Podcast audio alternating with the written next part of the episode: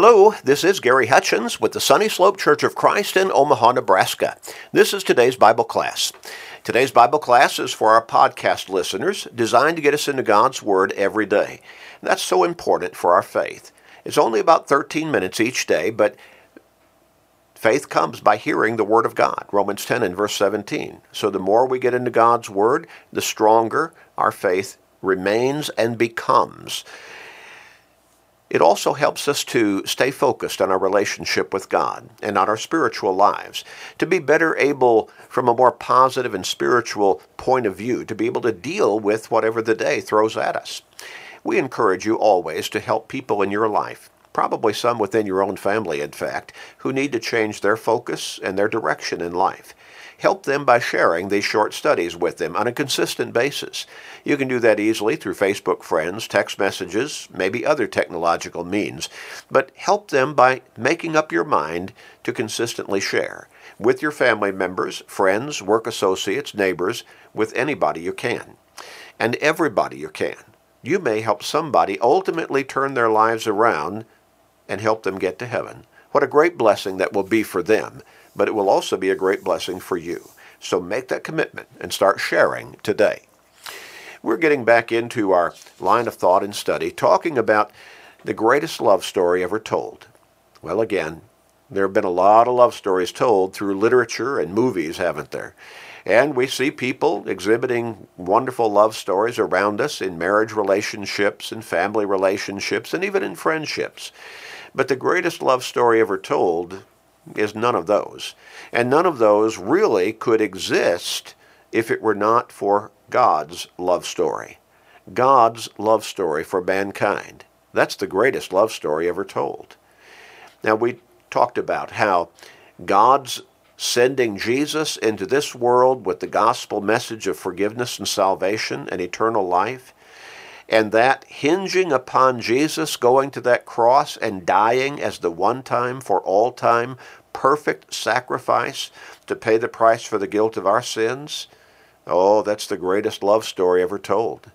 God's love story. God's love story toward mankind. And not just people whom we would look at from a human perspective and say, well, that's a good person. He deserves it. Or that person over there, or that nation over there, or that group of people over there.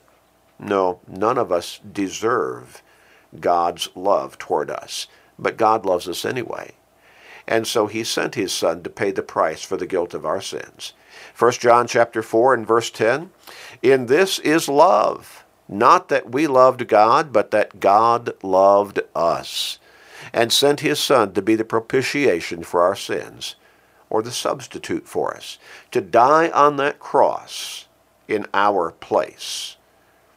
His righteousness making it possible for us to be counted righteous before God as we come to God through Jesus, repenting of our sins, confessing our faith in Him as our Lord and Savior and God's Son, and being baptized into Him for the remission of our sins. Acts 2 and verse 38, Acts 22 and verse 16.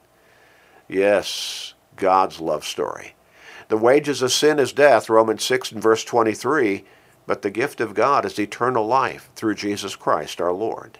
That same verse. God's love story. We have all been guilty of sin. Romans 3 and verse 23. All have sinned and come short of the glory of God. And that gives us the wages of sin, which are death, again. But God loves us so much that he sent his Son to pay the price for the guilt of our sins. God's love story, succinctly put in one verse of Scripture, John 3 and verse 16. For God so loved the world that he gave his only begotten Son, that whoever believes in him should not perish, but have everlasting life. We've been looking at this verse describing God's love story in sections. For God so loved the world, everybody, in every generation, all around the world, including you and me, including the worst of the worst, the most wicked of the wicked, the most heinous of all. God sent his Son to pay the price for the guilt of the sins of all mankind for all time. 1 John chapter 4 verses 7 and 8 Beloved let us love one another for love is of God. Everyone who loves is born of God and knows God. He who does not love does not know God for God is love. If you want to really understand love to the fullest extent that you're able as a human being in this physical life, in this world, you need to turn to God. Without God, we would not even be able to understand the real concept of love. Because, as John put it there, God is love. And why do so many people who are not walking with God have such difficulty in developing and maintaining a loving re- relationship with other people, including their spouses? Because God is not in their life.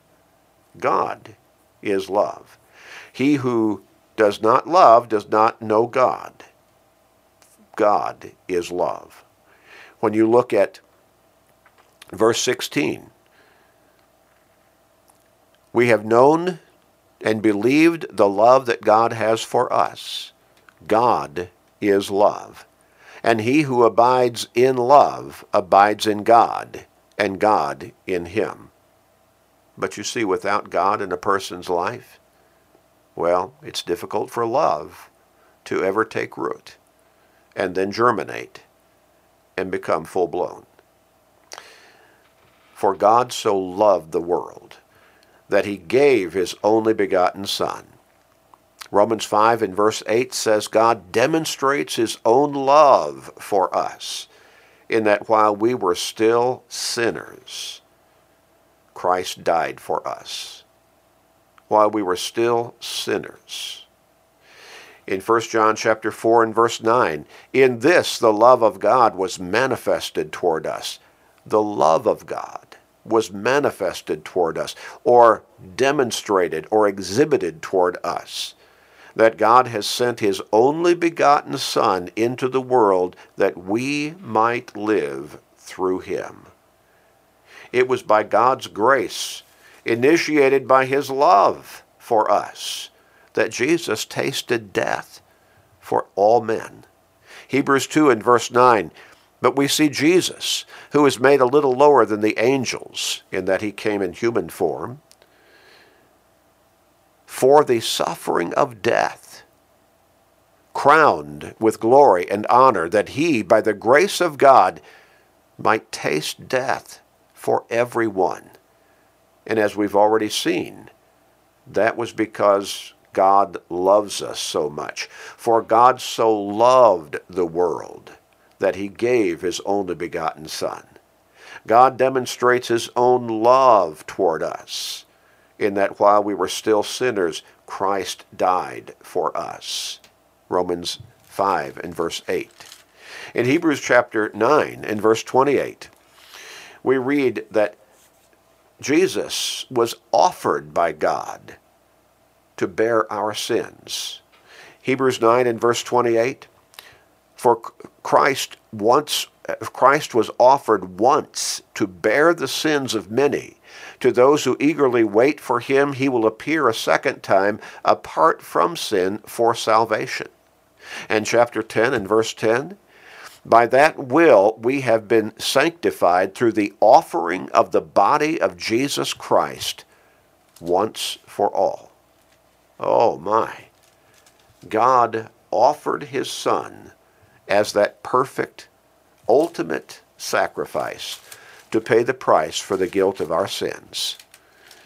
When we look at 2 Corinthians chapter 5 and verse 21, Paul wrote, For he, that is God, made him, Jesus, who knew no sin, even living as a human being on this earth, while still fully divine, but still fully human, he did not sin. God made Jesus, who knew no sin, to be sin for us.